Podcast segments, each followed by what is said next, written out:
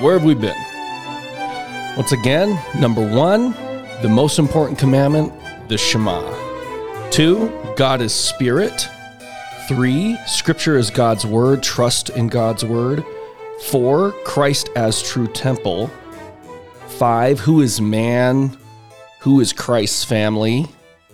Remember, each one of these is, can a believing, practicing L D S actually believe Jesus? So the claim, of course, they're in the one true church of Jesus, though the streak of universalism often takes over um, when you talk to L D S. But the, the question is, in the one true church of Jesus, can you actually believe what Jesus taught? And that, of course, is the theme. And so let's keep going. We're halfway there. Number six, what is marriage? And, of course, Jesus teaching no marriage in heaven. And, of course, maybe maybe a side gig on, was Jesus married? Okay. Matthew nineteen. Matthew nineteen, starting in verse, let's start at verse one. Now, when Jesus had finished these sayings, he went away from Galilee and entered the region of Judea beyond the Jordan. And large crowds followed him, and he healed them there. The Pharisees came up to him and tested him by asking, "Is it lawful to divorce one's wife for any cause?" He answered, "Have you not read? Oh, have you not read that he who created them from the beginning made them male and female? And said, therefore, a man shall leave his father and his mother and hold fast to his wife, and the two shall become one flesh. So they are no longer two, but one flesh. What therefore God has joined together, let not man separate." They said to him, "Why then did Moses command one to give a certificate of divorce and to send her away?" He said to them, "Because of your hardness of heart, Moses allowed you to divorce your wives, but from the beginning it was not so. And I say to you, and I say to you, whoever divorces his wife except for sexual immorality and marries another commits adultery." The disciples said to him, "If such is the case of a man with his wife, it is better not to marry." And he said to them, "Not everyone can receive this saying, but only those to whom it is given. For there are eunuchs who have been so from birth, and there are eunuchs who have been made eunuchs by men, and there are eunuchs who have made themselves eunuchs for the sake of the kingdom of heaven. Let the one who is able to receive this receive it." There is a lot in here, and once again, we see that overlap. Does he say, hey, go pray, get your own answer, go get this experience, trust these men, trust your rituals, trust your works? No. He answers, "Have you not read?"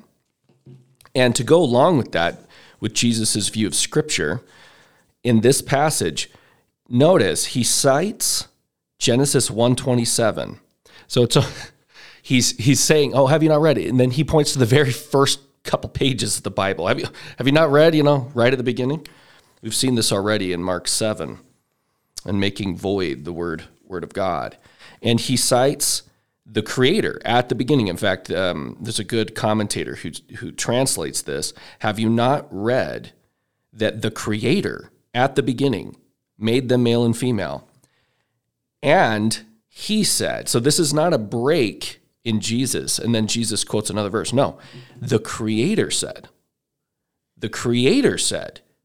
And then it's the interpretation given by the author of Genesis in, in Genesis two twenty-four. That's key uh, to realize, because Jesus is interpreting what the scribe wrote as the Creator speaking in Genesis two twenty-four. Remember, and this goes back to the last bonus episode of last year, where I tried to give a little bit of an outline of at least the general authorities um, and one particularly influential B Y U professor, just because he was such a great example, but at least a range of some official views of the Bible. None of them accept Genesis. None of them. Joseph Fielding Smith doesn't. B H. Roberts doesn't. William Chamberlain doesn't. They all, because of their temple, think they know better than this. So what exactly what Jesus is using, and the Pharisees are not even pushing back on, in terms of the source of the authority, what should decide the dispute. right, is the very thing no Mormon actually can affirm. Actually can affirm. That's that's a big deal. We can't just read right past that. This is a challenge to the L D S. If you if you're L D S and listening, do you you claim to believe in the one true Church of Jesus. Can you trust Jesus on this? Because Christians do. We take what Jesus said, and we don't. We may have questions. We may wrestle with it, but we do not question it, let alone the foundation of it. And notice he then goes on and puts on par, I say to you. It's almost as if when Jesus speaks, God speaks. Yep, yep, that's what we believe. The one God. Remember the most important commandment? So now let's let's slow down a little bit here. Not only does Jesus' argument only make sense if he presupposed that the words of Genesis are the words of God and thus convey the mind of God, he's actually, this is a really important hermeneutical point, hermeneutical meaning interpretive Uh, structure, right? The, the structure of your interpretation, how you're interpreting the text. They are appealing with Moses to Deuteronomy twenty-four. What does Jesus do? To give a little context here, um, there was a Jewish debate, and there's a lot on this. I'm going to make this quick. At the time, we have the school of Hillel that took a more liberal, let's say, approach to um, Deuteronomy twenty-four, to divorce his wife for every cause. And then there's this other school of Shammai that limited it to unchastity. Um, and if you just look at a debate over Deuteronomy twenty-four, Jesus is clearly in the more conservative school.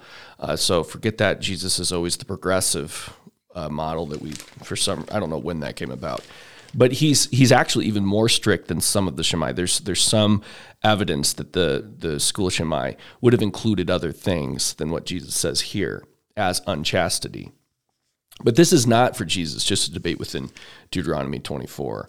In fact, he roots it in creation itself. And and this is this is key because Genesis one and two, this is God's original intention, original design, right? First principles, created pattern, God's stated intention, right? What is Deuteronomy twenty-four in the context of that? Well, it's a long ways after what? Genesis three, the fall. We already covered some of this with what Jesus's view of man, you being evil, repent or perish, right? Original sin. If you if you see it as original blessing, or you see it as an opportunity, or just a you know a fall fall upwards, or just um, a quirk in the cosmos where you have to be able to make mistakes in order to progress, and therefore ultimately it's a good thing. Adam fell that men might have joy. You're not going to see this point. Deuteronomy twenty-four is in a context of a post-fall world.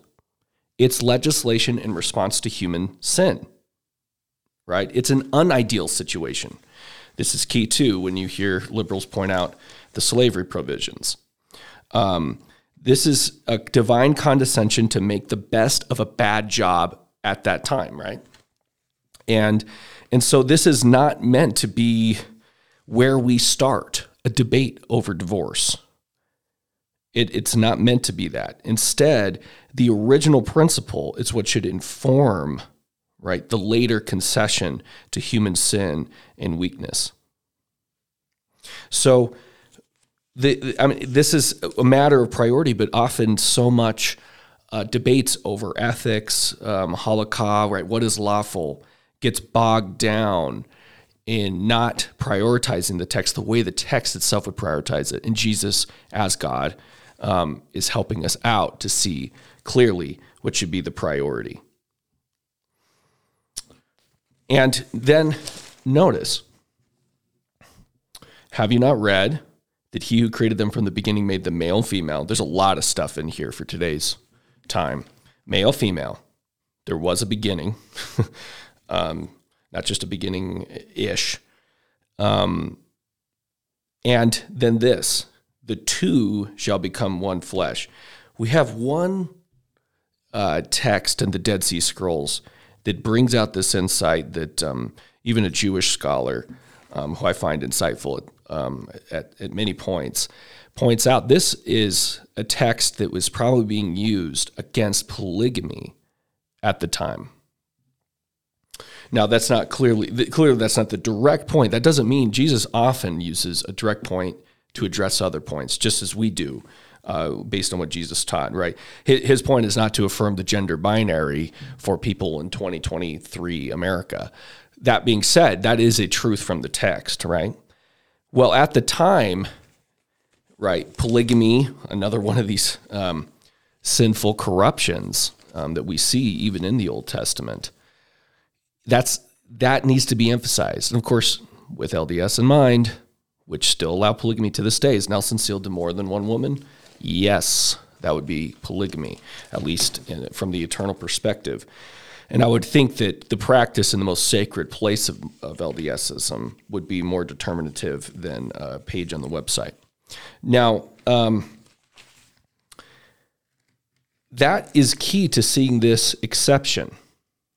So he then says, well, God joins cements together, right? Let not man separate. But what is the the act that separates them, that almost automatically, in a sense, destroys the marriage, is the sexual union. And it's a way of usurping, so to speak, of rebelling, um, trying to overthrow the function that, uh, of the God who set it up, set up marriage. So this is this is really interesting. This is not just Jesus simply making a pronouncement against the currently accepted teaching. He he is showing us how to engage um, the, the Old Testament to address things in the current state. And I think we can, once again, safely do so within the same passage when we say two and one. Not, not uh, one man and then however many women he happens to be sealed to, or whatever, um, two and one. It's a monogamous standard. And of course, we see this in Revelation, right? The bride and the bridegroom. Really, marriage is a shadow of the ultimate wedding banquet, which is Christ and his bride, uh, the church. Now, why does Moses concede? Once again, the hardness of your heart, sin. And where they say Moses command, Jesus says, allows, permits. And then he says, whoever divorces his wife, except for this exception, which is key to what he just cited in Genesis two, marries another, commits adultery. Now, what's interesting, and this is going to, this is jumping ahead a little bit to where Jesus teaches there's no marriage in heaven. But another thing that an L D S needs to realize is if they think that marriage continues after death, and then they remarry and consummate that marriage, that would also violate what Jesus is saying. Because the whole point here, if you if you hold these two texts, is death could be a reason for remarriage because there is no marriage in heaven. there, so, so just something to keep in mind. Now, what's interesting is with how strict Jesus' view on this is, the disciples' in, instinctive reaction is what? Did say, well, if that's the case, you know, it's better not to marry. I mean, I, what about my choices? What about my agency in life? Um, well, he he. What's interesting is this maybe even hyperbolic, instinctual moment reacting. Clearly, they hear what Jesus is saying. Jesus turns that into a serious point, and um, a serious point that also, on the other hand, challenges a mainstream Judaism that doesn't recognize celibate singleness as an option. Um, and um, I can't help but think of Jesus as being a, a, clear, a glaring example of precisely this option. So he then talks of celibate singleness in the form of this passage on eunuchs. Now, look how often Jesus is using this word. This is really interesting. He uses the noun eunuch three times and the verb to make a eunuch to, right, twice. It's almost like, don't miss this point. Jesus, don't miss this point. In the context of a divine gift, in the context of a divine gift, so who have been given, right? Divine gift language, meaning... And gift uh, biblically understood. I mean, it's giving given to some, not others. We see this in with Paul, right, in First Corinthians seven seven. to speak of a gift of this uh, this form of celibacy is to assume the marriage is still the norm. It's not an anti-marriage point, but it is a almost a reprioritization of a point that becomes so embedded in the culture that we sometimes forget why it's there, why it's there. Um, I don't know how else to um, see this as this is, is if you look at cultural expectation, there's going to be like a hinge or a point around which you see the flexibility on the other side. And of course, in this culture, it was assumed marriage, have kids. But why? Why? What is that marriage, even in Genesis two, ultimately pointing to? And um, this is why. It's not just, uh, oh, because they want to make themselves eunuchs or whatever. It's for the sake of the kingdom of heaven. It's for the sake of the kingdom. That's the purpose. That's the purpose behind marriage, and that would be the purpose behind a celibate singleness. So that shows the real priority here that Jesus is going to shift. And it is true at times in church history, that shift has made... Um, has become a mistake, an overcorrection, and, and act, acting like uh, celibate singleness is somehow a s- higher spiritual life or something like that. That's not what's being said here. He's just making room for this option, um, and as a divine gift for some. And uh, to to kind of segue into L D S culture, um, with this final point on this, is eunuchs were an object of pity, not horror. This is one of the commentators. Uh, good commentators on, on, on Matthew. He said, the culture is one where marriage and the procreation of children are so much taken for granted as the norm that strong language is needed to make the point.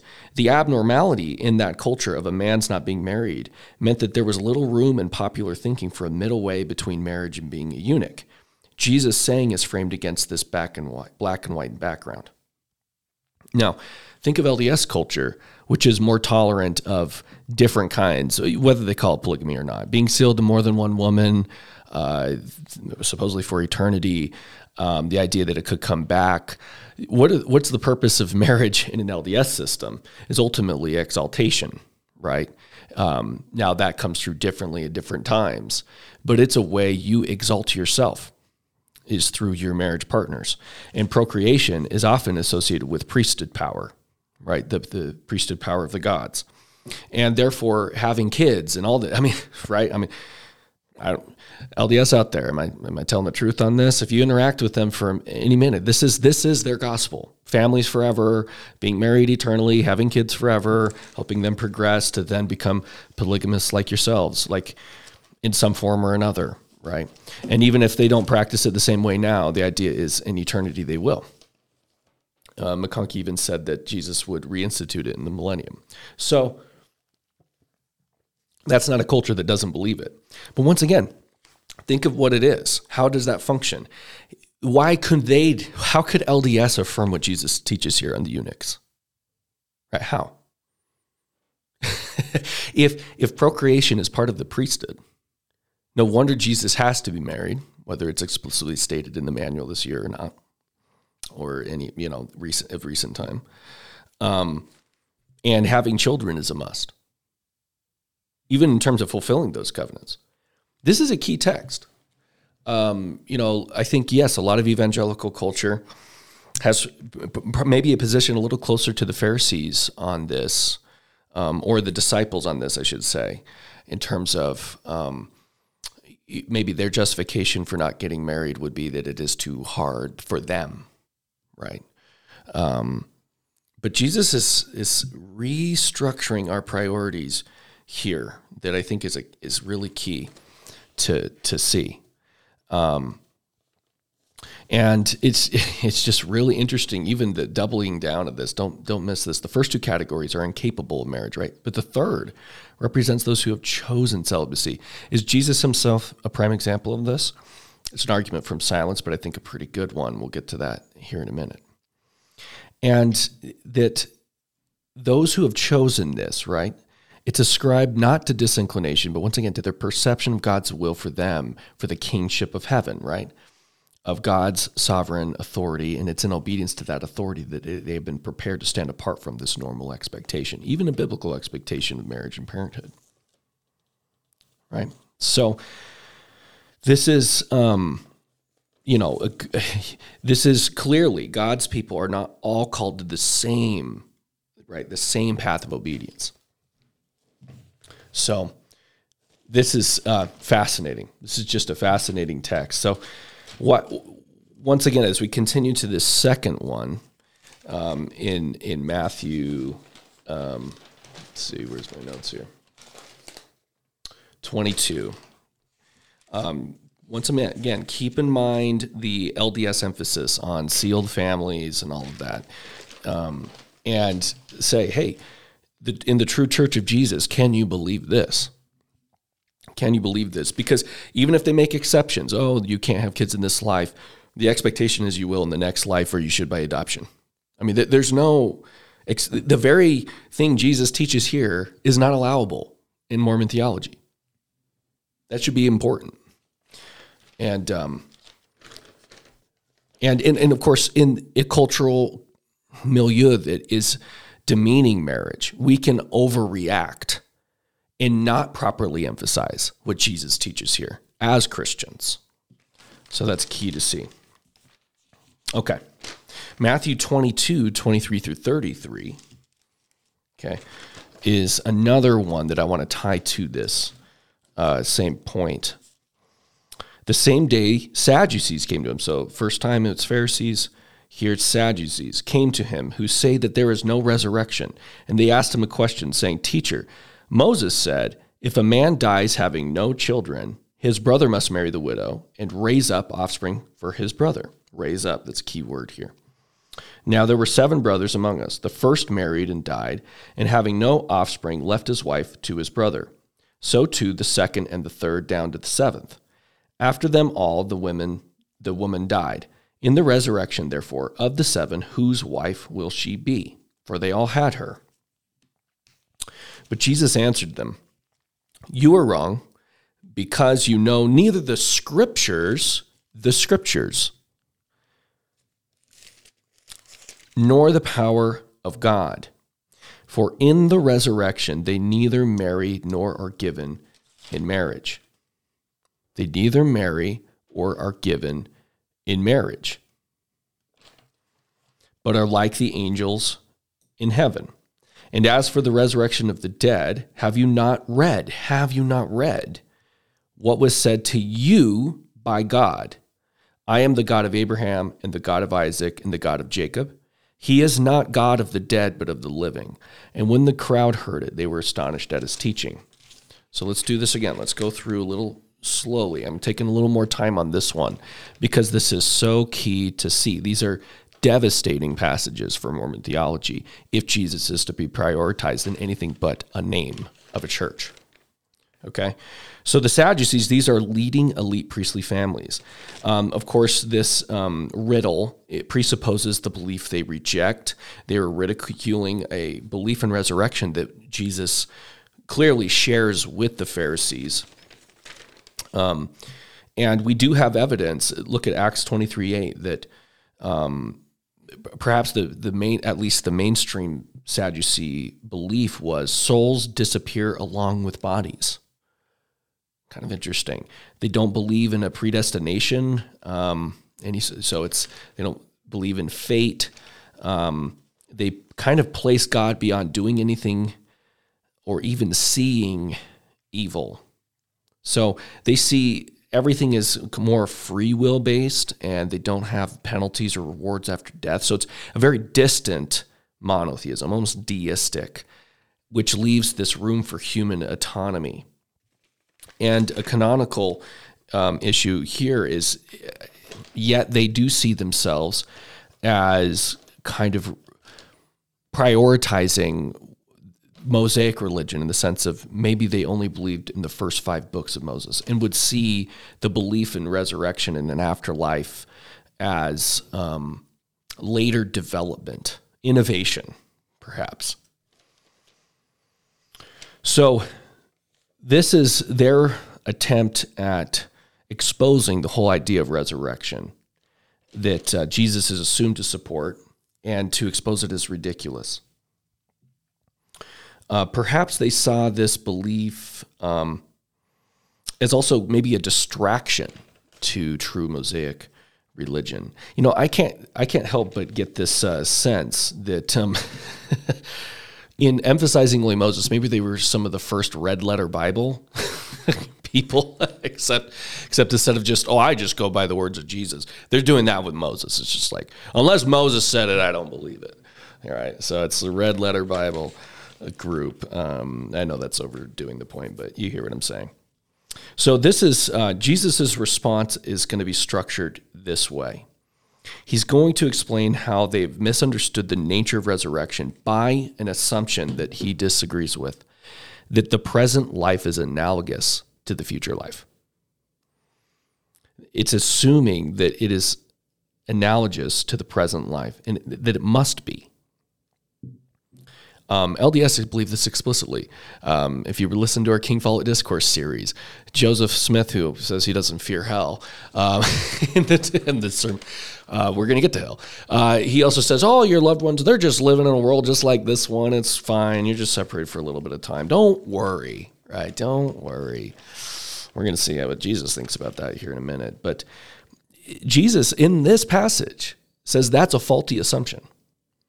And then the basic issue underlying the question, whether there are scriptural grounds for believing in resurrection at all, Jesus addressed by citing what? Something, I mean, he could have easily cited Daniel, for example, uh, where it's explicitly taught, I think in Daniel twelve, if I'm not mistaken. But no, he cites Exodus based on haven't you read? So the question the Pharisees asked, it starts with a Mosaic institution of levirate marriage. This is Um, to provide continual family line for a man who died childless and so preserve his um, name, maybe inheritance. Um, it, it's a summary rather than a quotation. And interestingly enough, it's Deuteronomy twenty-five. So we just went from a debate over divorce in Deuteronomy twenty-four. Now we're in Deuteronomy twenty-five. Um, there is built in, as I pointed out, this raise up offspring. This is the word raise up. It's a cognate verb of the word for resurrection. So the whole underlying issue they they they are putting in this uh, question.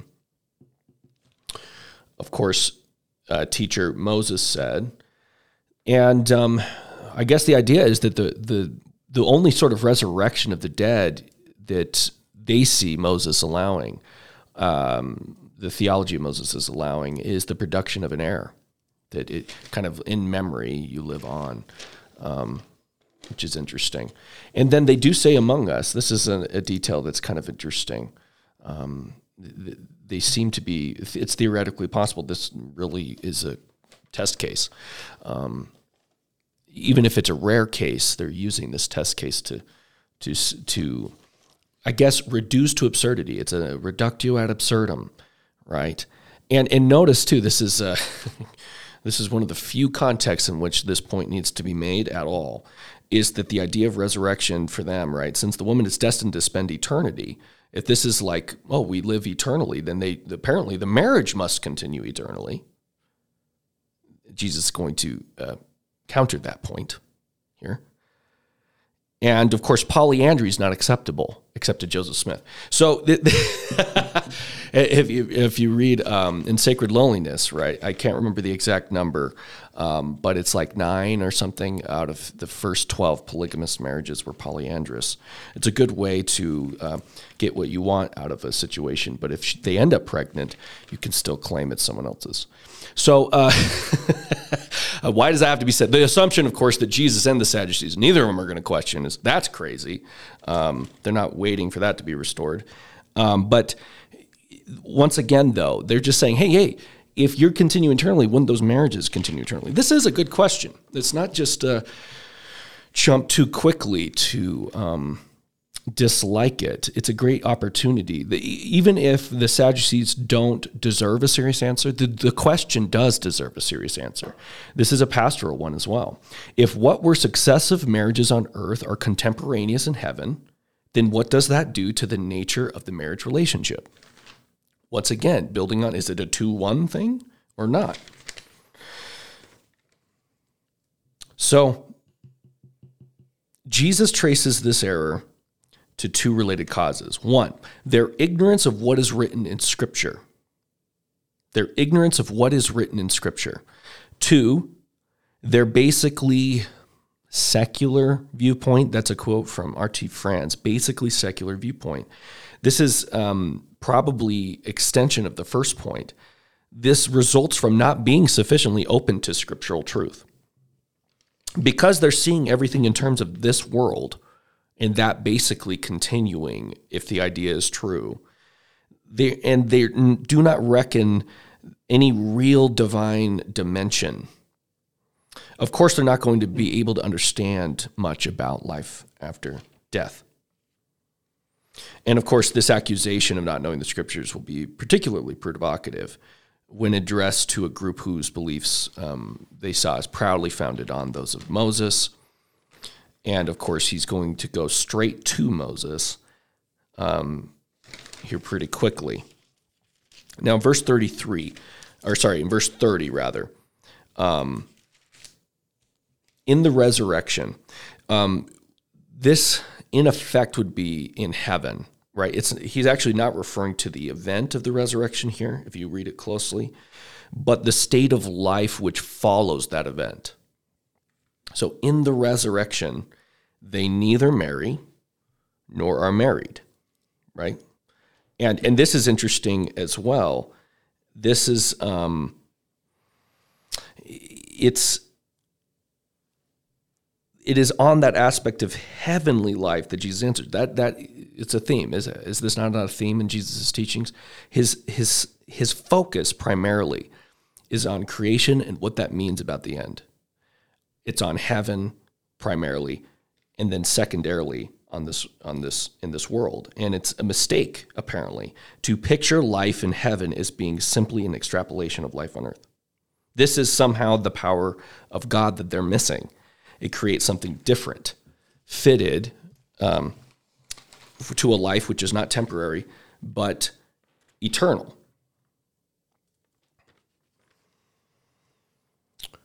So um, sexual life is obviously going to be affected by this, right? Procreation belongs to earthly, not to heavenly life.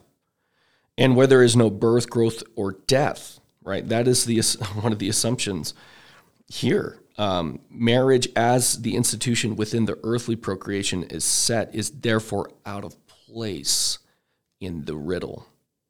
And that means that the exclusiveness which links one man with one woman in a jealously guarded relationship doesn't in the same sense apply. Uh, people in heaven will be like angels who don't marry or procreate because they are eternal. This is very, very interesting um, teaching. I don't hear this emphasized enough, but this this is the logic of his response to the problem of multiple earthly marriages, right? It's separated by death, of course, not uh, polygamist, as we saw two one. So it solves this problem because it's declaring that rela- marriage relationship to be a temporary earthly thing. A good thing here, but it's a temporary earthly thing. So that being said, of course, this is not saying there's no love in heaven or anything like that, but perhaps heavenly relationships are something more than that. Um, and I think our problem here is like the Sadducees, and sometimes subconsciously assuming that we have only this life's experience by which to measure that which is to come, but here we have uh, the Lord of Glory himself revealing more. We, we don't know what it's like to be like angels in heaven um, who do not marry and are not married. And notice, too, the wording. Um, this will this is referring to the bridegroom and also the bride's father to give in marriage is getting permission from the father. Now, in thirty-one to thirty-two, he then keeps going. And as for, or but about, this is, he's he's almost, I've, since I've answered that, um, he's going to keep going. He, he answered the specific question. He now turns to the basic theology which prompted the question. And his text is Exodus three six. Okay. This is God's address to Moses at the burning bush. Um, while Moses is addressed in the narrative setting, as part of Holy Scripture, it's also God's declaration to you. We've already covered this, but it's worth repeating that what God told Moses, he he said to you. Can an L D S believe that? Can an L D S believe that? or will they emphasize their own experiences? By identifying himself with these famous men whose earthly life was finished centuries before he spoke to Moses, God implies that that relationship is still good. That God's relationship to Abraham, Isaac, and Jacob is still good. This is really, really interesting. Now, some will emphasize the linguistic argument on the verb, um, which does work for the Greek, not so much for the Hebrew. But either way, I think this is... Um, whether that's primarily the argument, I think the argument is based on the nature of God's relationship to his human followers, which will assume what? That God is not a human. It is a distinct, when God's relationship to man is different than my relationship to other people, right? He, this is not, this is, this argument would not work if this is Peter's relationship to James. Well, since Peter says, you know, I'm the friend of James back there a long time ago, clearly there's life after death. That doesn't work. But the God who is the source of life, to have a relationship with as the God of Abraham, Isaac, and Jacob, that's what makes this different. That's what is evidence for life after death. That the covenant which God binds himself to with Abraham is too strong to be terminated by death. To be associated with the living God is to be taken beyond the temporary life of earth into a relationship that lasts as long as God lasts. Those with whom the living God identifies himself cannot be truly dead, and therefore they must be alive with him after their earthly life is finished. That's R T France. Once again, this is the power of God, as Jesus teaches, um, providing an assurance that life after death was not just innovative theology, but is real, in a sense, realized theology. It's theology already there that, say, Daniel is seeing clearly, and even if he's developing it a little more. It finds its roots in the essential nature of the living, covenant-making God himself. The God of Israel is not a God of the dead. That's not, that's, no, no, death came by sin, right? Um, it, it The God revealed in the Pentateuch is a God of life. So I I hope, I, I, I could go a lot more into um, the L D S theology of, especially the early stuff. I mean, this is, this is hit at various points, right? They, they have a different view of Scripture, a different view of spiritual gifts is something that they all... You know, gifts are like a ladder that you need to work yourself up till you get all of them. The two one thing that they don't have. Um, in fact, Heber C. Kimball um, said, quote, "You might as well deny Mormonism and turn away from it as to oppose the plurality of wives." This is a First Presidency member. Um, he says, "Let the presidency of this church and the twelve apostles and all the authorities unite and say with one voice that they will oppose that doctrine, and the whole of them would be damned." Of course, you know, there's no hell in it, so it just means you're a little lower on the ladder for a while. But still, like, it is in, in an integral part of Mormon theology. It still is. Um, and uh, so that they don't have the two one thing. The celibacy point makes no sense. Um, Orson Hyde, right, who, I once again, President Orson Hyde gave this sermon. And, and once again, people say, well, that's just Orson Hyde. Well, if it weren't for Brigham's power play in the eighteen seventy-five General Conference, where he quietly demoted with no explanation offered to the congregation, um, Orson Hyde and Orson Pratt, he demoted them down the line, um, which disproves the direct line of priesthood authority by seniority, by the way. If you went by priesthood authority by seniority, Orson Hyde would have been the third president of the church in eighteen seventy-seven. So if it weren't for Brigham Young's power, his manipulative power that he, based on no authority whatsoever, the man who said this would have been the third president of the church. And he said that Jesus was married at Cana, and that if he was never married, his intimacy with Mary and Martha and a train of women and the other Mary with whom Jesus loved uh, must have been highly unbecoming and improper, to say the best of it. That he had obviously children. Um, he uses an Isaiah passage that he shall see his seed to interpret that Jesus will see his earthly descendants, right? And he says this, there's, there actually is an early Mormon view of election uh, that is sometimes missed. It says, at this doctrine, the long-faced hypocrite and the sanctimonious bigot, that would be me, uh, will probably cry blasphemy.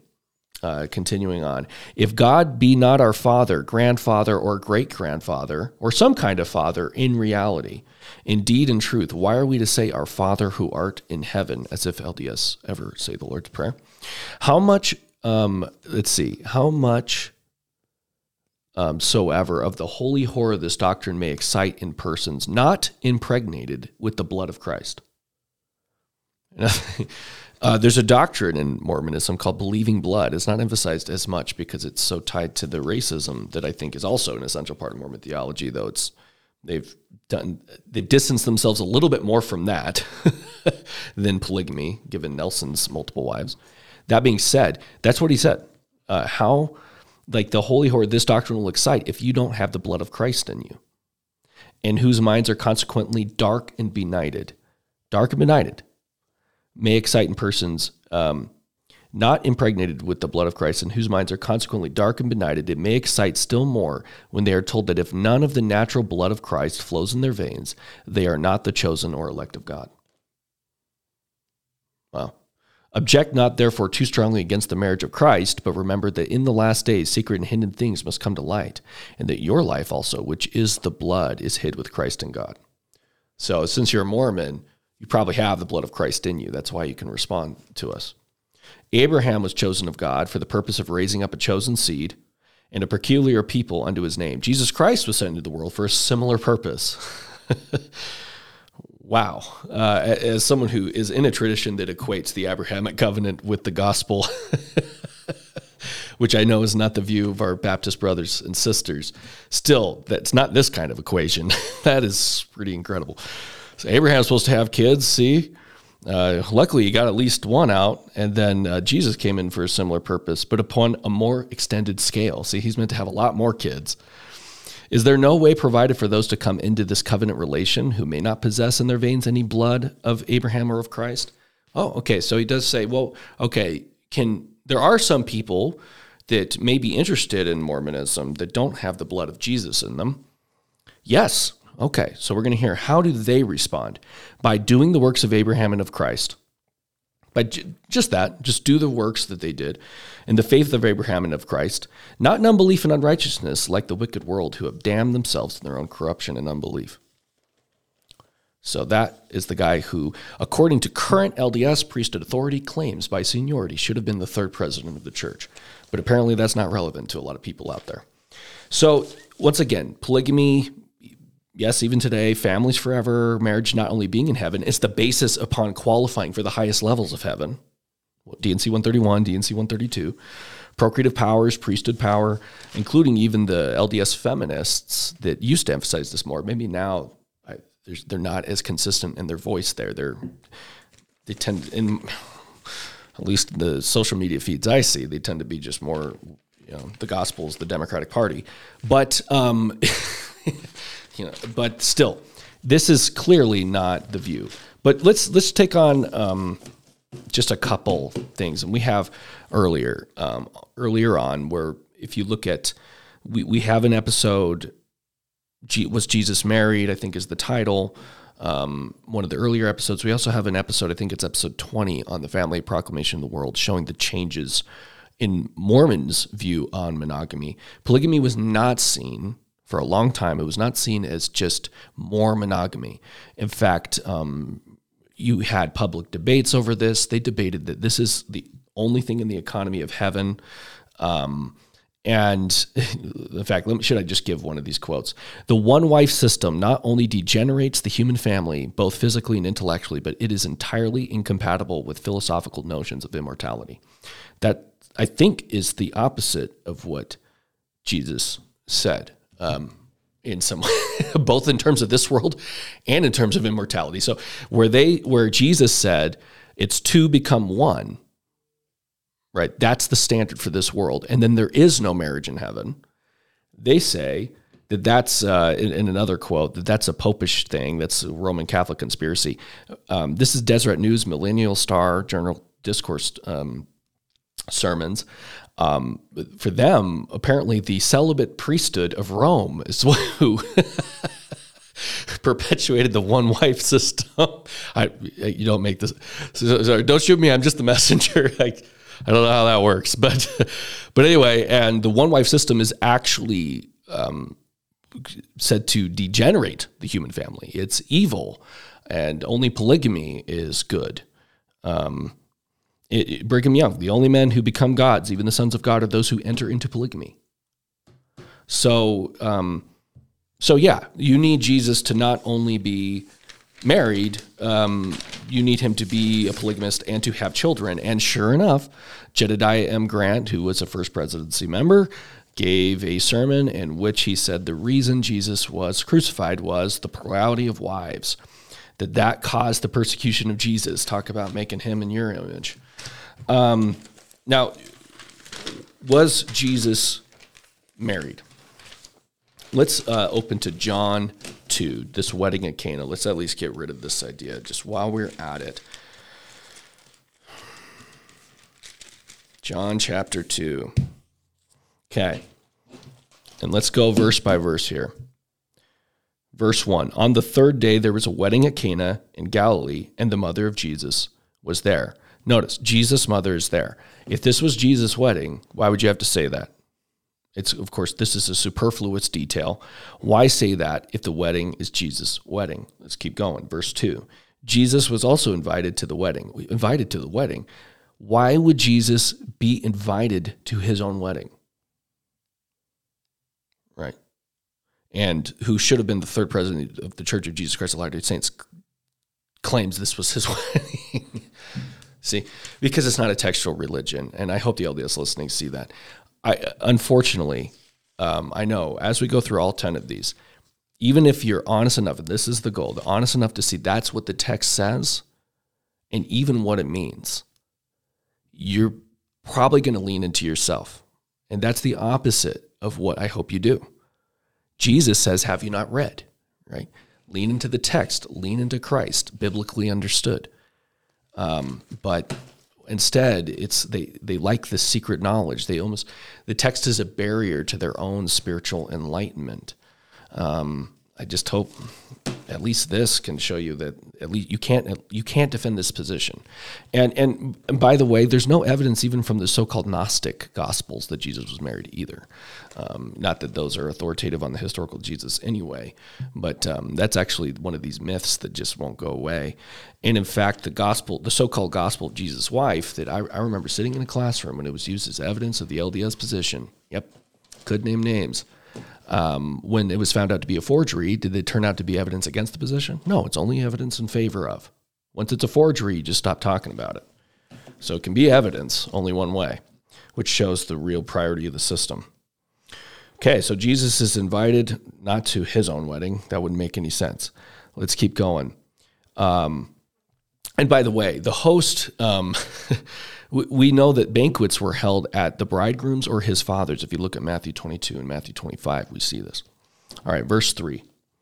Verse three, when the wine ran out, the mother of Jesus said to him, they have no wine. Right? Um, and Jesus said to her, notice the they is the wedding party here, the bride and the groom. They have no wine. The, Mary, the mother of Jesus, said this to Jesus. They have no wine. Verse four, and Jesus said to her, woman, what does this have to do with me? Well, if you're the bridegroom, I, just, yeah, I would say it has a lot to do with you. Um, it's just, uh, um, all right. My hour is not yet come. His mother said to the servants, do whatever he tells you. Six.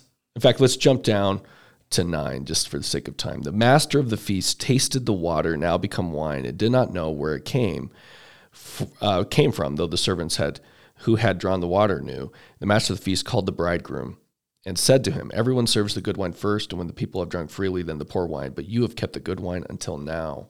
Uh, notice this master of the feast says to the bridegroom, and this is not said to Jesus, um, who is in this scene. So the, the bridegroom is not named, but no, the it's just, yeah, clearly not Jesus' wedding. Let's keep going. Um, verse twelve, after this, so after this wedding, he went down to Capernaum with his mother and his brothers and his disciples and his wives and children. No, it doesn't say that. His mother, his brothers, his disciples, not his wife. Not his wife. Um, so in a culture big on husband duties, in fact, Jesus, as we just saw, very strict view of marriage, very strict limits on divorce. Um, it, it supposedly left his wife um, in Cana to go off with his friends and mother and brothers. So but notice, we have Jesus' family members mentioned. We have the brother of the Lord. Brothers are mentioned here. We have the mother of the Lord. She's mentioned here. We have sisters mentioned. You know, we have James and Jude in the New Testament. Never wife. Never. Let alone wives. Right? Except in regard to the church. And we already covered that. But to bring it back in, he is the bridegroom. That literally is a title. And notice, every time it talks about it, find, L D S, I challenge you to find an exception to this. There's no anxiety to distinguish or clarify that this doesn't mean his actual wife. It, it's just understood. He doesn't have one, apparently. Therefore, people just see, oh yeah, his wife is the church, at least eschat- eschatologically realized, right? The church in the end. And that's the wedding banquet that we see in Revelation. Um, if you look at First Corinthians nine, uh, nine five, there's an interesting passage that is also evidence um, from, from Paul, um, indirectly, of course, where he talks about, do we not have the right to eat and drink? Do we not have the right to take along a believing wife, as do the other apostles and the brothers of the Lord? And Cephas, so Peter. Why not mention Jesus in this list? I mean, if Jesus were married, that would be pretty much all you needed to make this point. Um, but he doesn't. He, he even mentions his brothers, no mention of his wife, and, and because he didn't have one. Um, so this is, I think, really key to see. Really key to see. Was Jesus married? Well, once again, he is, in fact, he's married in the sense that it actually is eternal, right? We don't believe in the in families forever based on some self-designed family that we have priesthood power to enable to continue based upon our worthiness or whatever. No, in, in, with, with ceilings done in temples made with hands. No, no. The real family that's forever is this wedding between Christ and his bride, the believing church. Right? That's the one family of God, the bride of Christ, who in Christ are a, fa- a forever family. That's the eternal family. That's the eternal marriage. That is the reality to which even faithful believing marriages today ultimately point to in every aspect, in every aspect. And that's how we hold together, right? That's how we hold together all of this. The appeal to Genesis we see as authoritative. And then he, when he says, I say, we see it as authoritative, right? So this is key to see. This is absolutely key to see. And I just wish, I wish, I, my plea for L D S listeners, if we have any, is to reconsider. If you love Jesus, what he teaches should matter. What he teaches should matter.